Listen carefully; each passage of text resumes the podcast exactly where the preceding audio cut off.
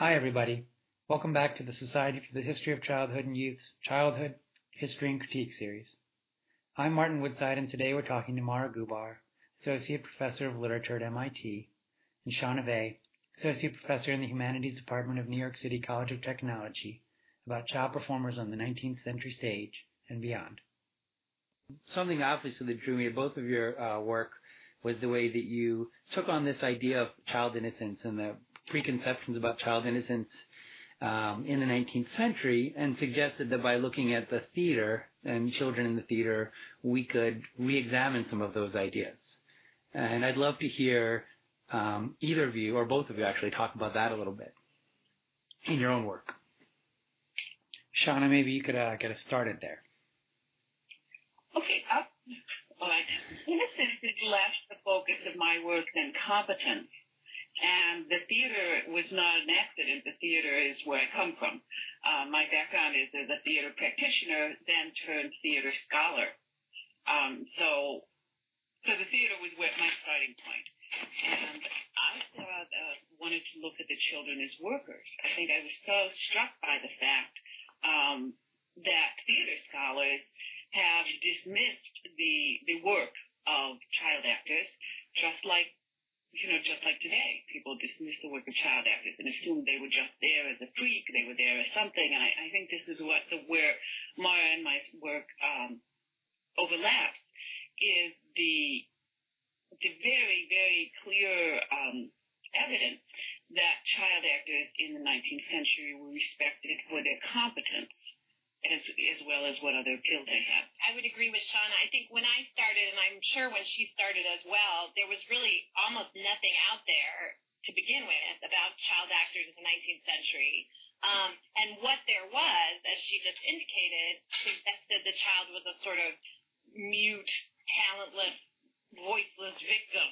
Um, and I think, so I totally agree. I think both of us were really interested in sort of recovering the ways in which children, you know, had all kinds of competence, competencies that enabled them to, to to be successful performers, or in some cases unsuccessful performers. So not all of them were competent.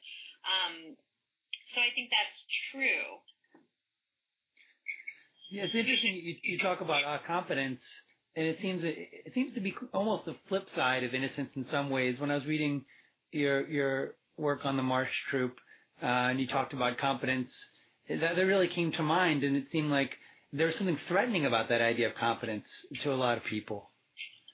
You mean then or now? Then. I think to some, I'm not sure I agree with that. Uh, maybe later in the century, I think it was threatening, but they're very early, right? They started in eighteen fifty-five, and I think at that point, most people saw children as workers, right? Certainly most children worked, and one of my main arguments is that the children, the Marshes, were seen as just like any other workers um, by much of their public, uh, because in, in the United States, you know, in New York, they didn't argue, the first child protection law was not, was a quarter century later, so an entire generation for children later. Um, so I think that there wasn't too much of a threat at this point. I think certainly later on there was. Um, but if anything, they were just professional threats. You know, they were performing the same plays right next door to another acting troupe who was playing those plays. And so they were professional competition. I do think, I think one thing that's interesting to me is the way in which when we started, we were so concerned with suggesting that children were not totally incompetent, right? And I think the danger is to flip and to say, um, you know, it's too simple, I think, to sort of flip it around and suggest, well, no, children were not, you know. I mean, I feel like there's a way in which we have to sort of think about the ways in which children may be a special case as laborers on the stage, um, as well as the ways in which they're just like adult actors. In other words, I think we don't want to flip from victim to super competent autonomous agent. You know what I mean? Yes, absolutely. Um, because that's why I think the mid-nineteenth century is such a fascinating period, because that's when it's all shifting. So on one hand, the children are acting as workers. On the other hand, a lot of their appeal has to do with that fascination fascination with the new perfect helpless children. And certainly some of the characters they're playing were the epitome of those idealized romantic ones. And so that that's, that's the appeal. I mean, the actors are always playing two faces at the same time. And a lot of audience saw professional, competent actors, and a lot of audience saw just perfect little angels. The child performer is a kind of lens that we can use to to to look at childhood in general. Is that is that correct? Yes. Go ahead, Mara. I guess I could say I think that it's really true that the way childhood was represented on the stage can tell us a lot about how people were thinking about childhood. And I do think there is a difference in the sense that I kind of feel like that there's a difference in how I think a big point that I'm trying to make in my work is that the ideology of innocence was much slower to spread than we generally assume. And I look to theater as a great place where we can see that, that the, we, that's a great place to look as an example of how slow and uneven and incomplete the adoption of the ideology of innocence really was. Yes, I agree absolutely, Mara. I think that it's one of the reasons that the ideology of childhood seems so unnatural to me is that it doesn't function the way that natural phenomena function. You know, if you look at what, at what moment does the sunset happen? You know, you're watching the sunset change. It happens gradually. You're watching, you know, a child grow. It happens gradually. Uh, that everything in nat- nature happens gradually. And, of course, this was happening in fits and starts, in little eddies, you know, some places faster, some, it, it, I think it took really a century or several centuries before it really, I was going to say absolute, but of course it's never become absolute, right? The ideology of children has always had holes, and I think that a lot of people have pointed that out, right? And Robin Bernstein points out it never involved, it never enveloped um, African-American children. Jared Diamond pointed out it never involved children in, in other, you know, um, global south, third world countries. It's never involved the poor, you know, it, it's never been an absolute thing. It's always been creeping along. I think the interesting thing is that there was a huge gap, right, between the abstract concept of the child and the innocent child and the lived reality of so many different kinds of children, um, as Shauna was just pointing out. And I think, so maybe actually the best way to put sort of the differences maybe between our, our work would be to say that when I look at a group like the Marshes, I feel like we see... We see that confusion, that paradox, that gap, that disjuncture in all the discourse that's circulating around child performers in the nineteenth century. And we see that as scholars, and I think it was also apparent to the people who were seeing them on stage, or at least to some of the people, um, that there was a sense that, that they, they did and they did not work with this sort of image of the innocent child, child actors. Um, one of the reasons I think the Marsh Troop was such a great case study is you have different people within it.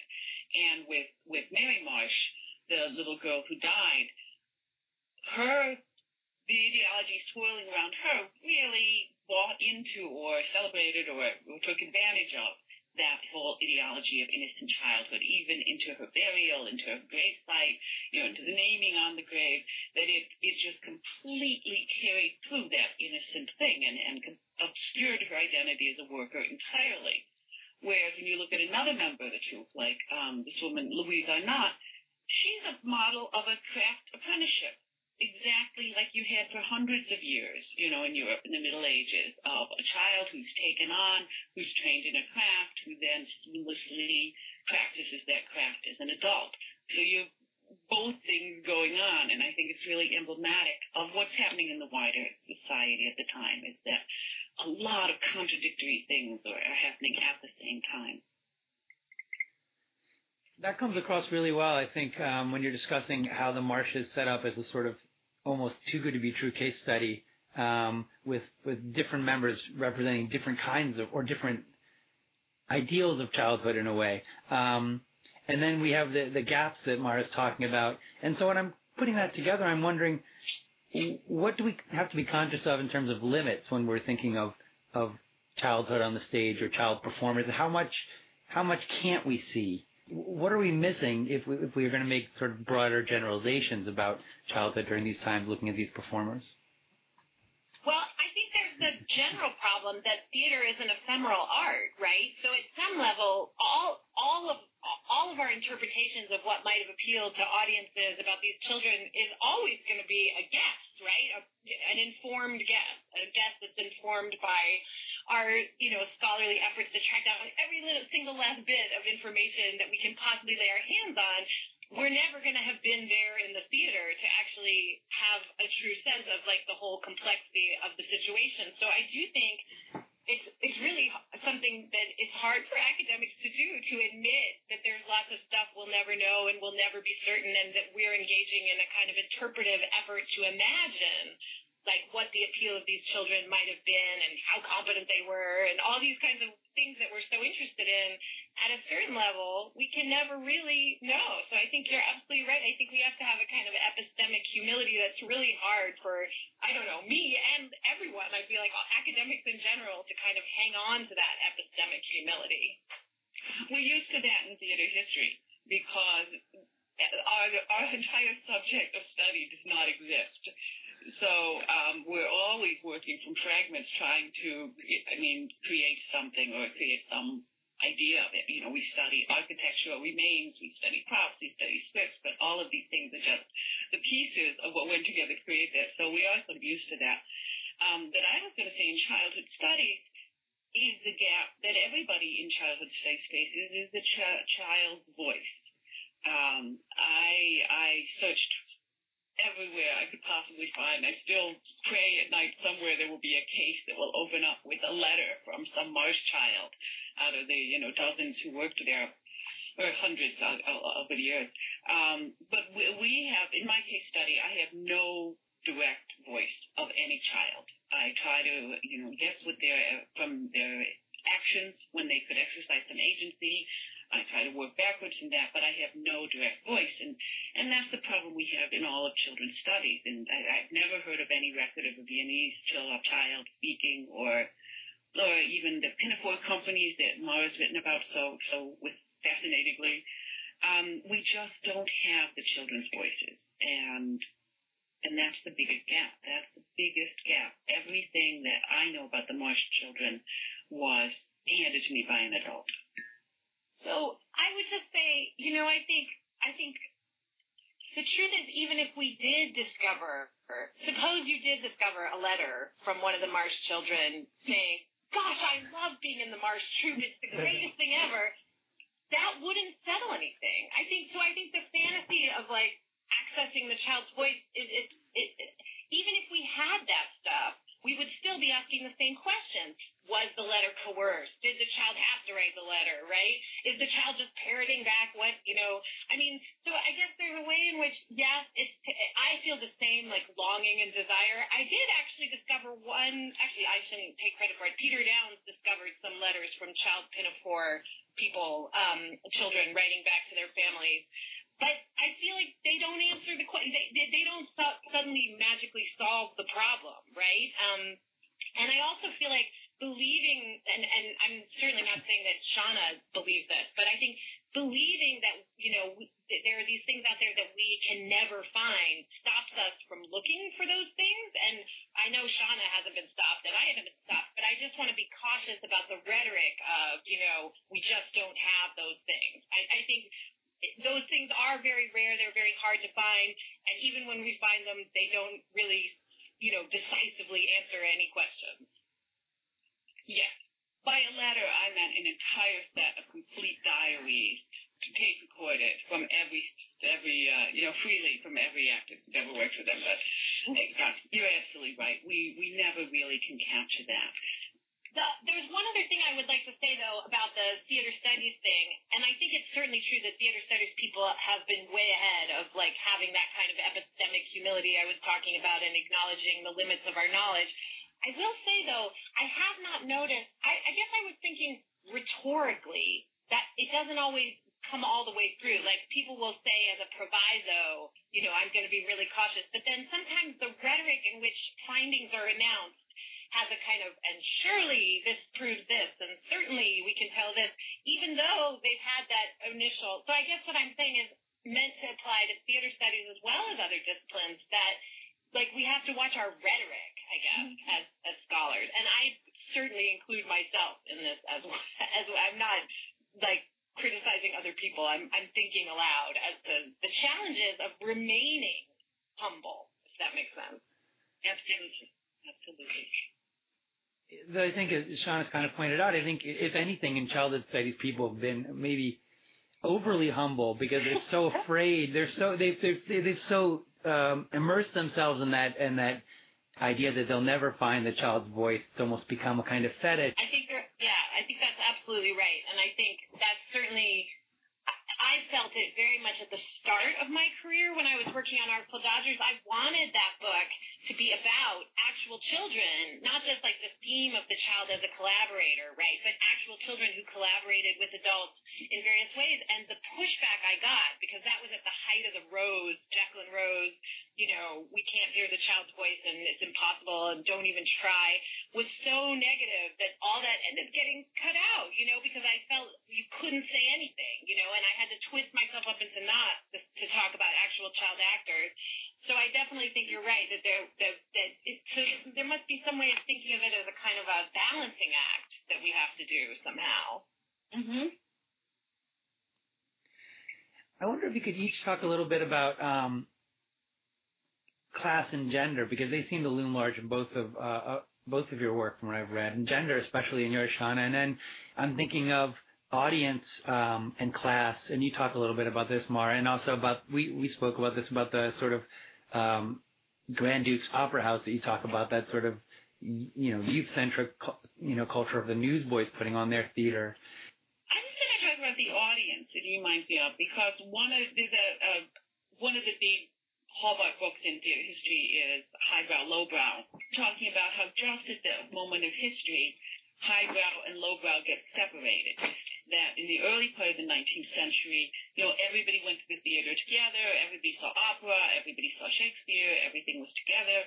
Um, and then it starts to separate, and the, the creation of highbrow culture and highbrow audiences, and we could see it structured in the way theaters are built, you know, architecturally, as well as, as the fare that's offered and who goes there and separate entrances and all that.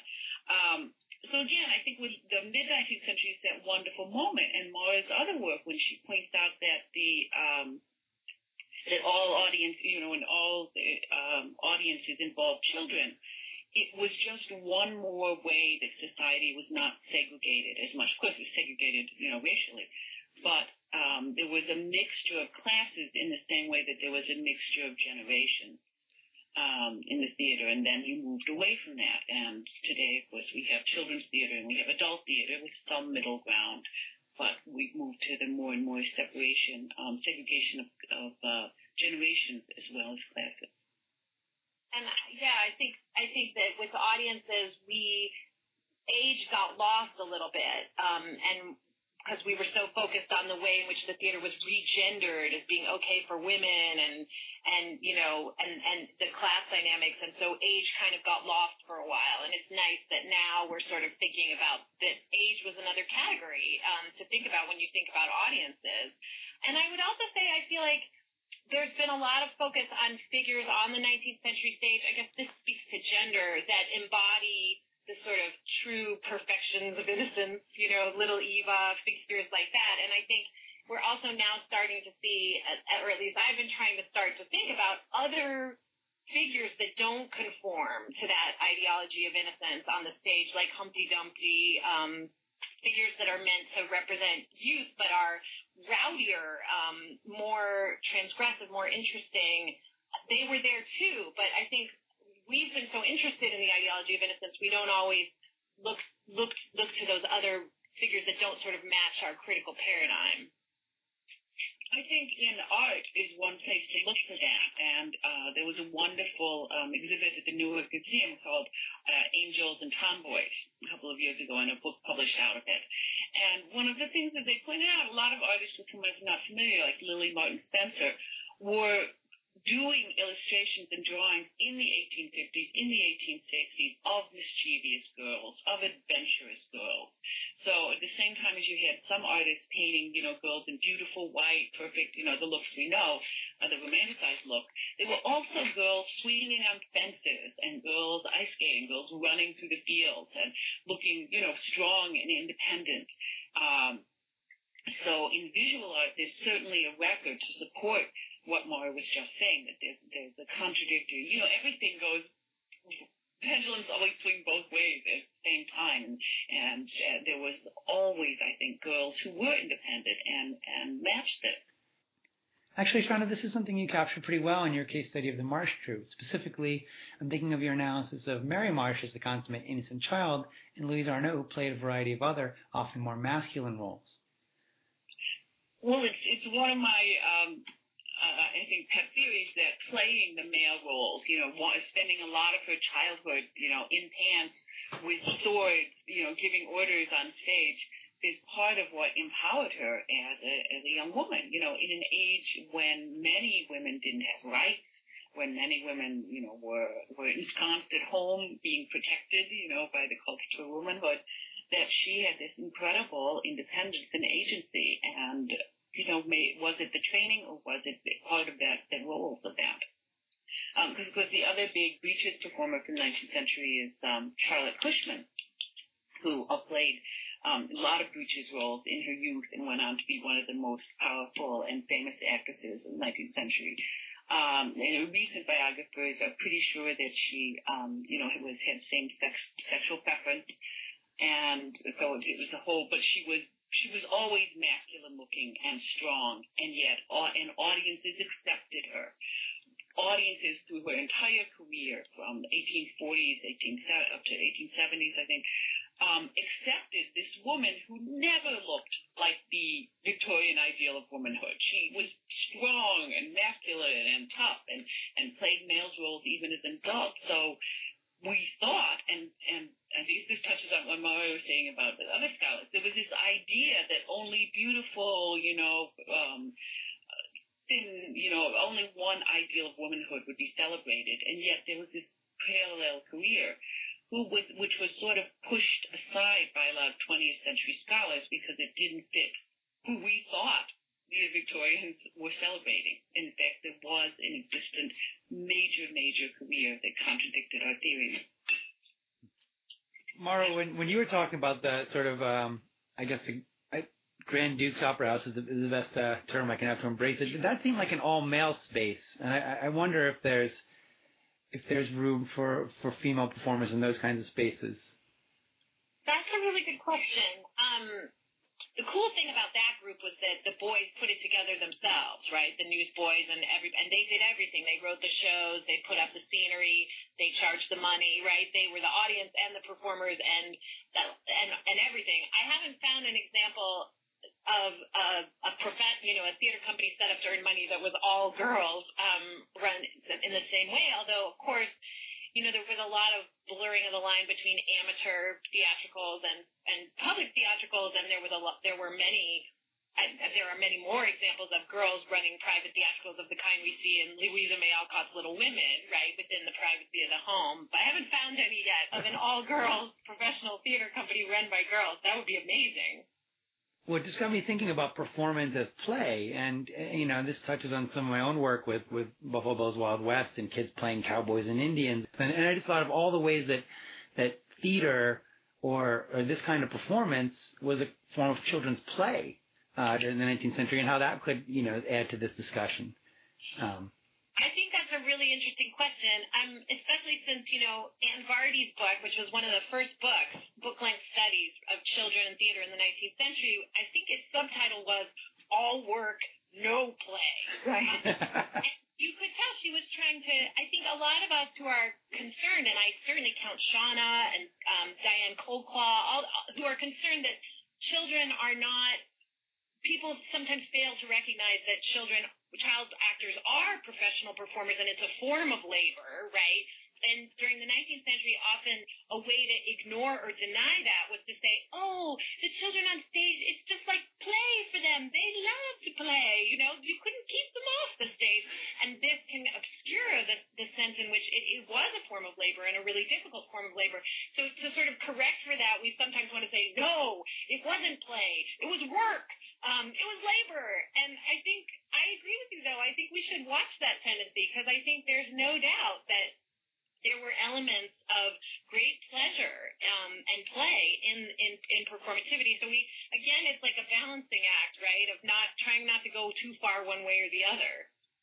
I don't know if any of you, either of you have um, heard any of the work by Heather Fitzsimmons Fry on at-home theatricals, um, but that's what she's working on and writing about, is the at-home theatricals in England in the Victorian era, and how the girls got to um, in, you know, control these situations, how they not only have tremendous fun, but they exercise agency. It got them to be, be able to give them permission to act in a way that was um, strong and courageous and would have been outside their normal uh, repertoire of accepted behaviors. Um, and very fascinating work about how those amateur works are very, very popular and how they're, they're affecting the performers themselves. Mm-hmm. And they also, they also play a big role in um, the creation of children's theater as a standalone kind of phenomenon. This is something I've worked on with Peter Pan, right? And one of the things that I think is really great about looking at those private theatricals and performances is the ways in which they do draw our attention to some of the assumptions we make about children in the audience, right? Because Uh, a lot of the early work that characterized adult interest in child performers in this period as kind of erotically charged and creepy and horrifying sort of takes for granted that that's only that's the kind of response only an adult would have to watching people on stage, a kind of erotic excitement, voyeurism, and all that. And one funny thing we can see when we look at private theatricals is that children, too, derive scopophilic pleasure from watching performers. So there's a wonderful example of Ernest Shepard, the guy who did Winnie the Pooh, who illustrated Winnie the Pooh, because he describes witnessing home theatricals, and he basically says, oh, you know, it, it, at a children's party when he was a child and the performers were children, and he, it's this incredibly erotically charged description of how much he had a crush on a little girl when he was a little boy, and it, it's extremely funny in terms of kind of upending our sense that it was only adults who got an erotic charge out of watching performances, which I think is sort of due to our own acceptance of the ideology of innocence, that that is not something we think about very often. I think that's right. Well, as we wrap up, maybe you could both talk a little bit about uh, work you're doing now or work you're going to be doing in the future in this field. Uh, Shauna, maybe you'd like to begin. Um, as to myself, I'm thinking of moving into the twentieth century. Um, now I'm working on the concept of child emancipation, uh, legal emancipation, where the child actually is legally separated from childhood. Uh, which, which is employed by child actors quite a bit in the twentieth century. Um, and, and we just still have never decided if child actors should be children or adults. I mean, it's, from day one, it's been a, a, a quandary for society. That sounds so cool. I'm so glad you're working on that, because I love the idea of thinking about how, you know, we often think about the Victorians as kind of confused, like how could they at once celebrate the innocent, pure child enshrined in the home and at the same time flunk down their money to be child workers on the stage. And I feel like we do the same thing, right? We're just Absolutely. the same, you know? There's a funny, that's really interesting. And in fact, my own work, too, is sort of moving towards the twentieth century, because I've been working on children in musicals and contemporary musicals. Oh. Um, so I'm, I've got a piece coming out about Annie and Newsies um, and the representation of childhood in those shows. And I just love, I, I love being able to work on the stuff I studied as a performer when I was little. So it's kind of nice. I feel like I'm coming full circle. Where's that article going to be? It's uh, there's a new book coming out on childhood and musical theater, um, so it's going to be in that book. Um, and, yeah, I'm excited. Great. I'm excited, too. Mara and Shauna, I want to thank you both for joining us. And that just about wraps things up for us.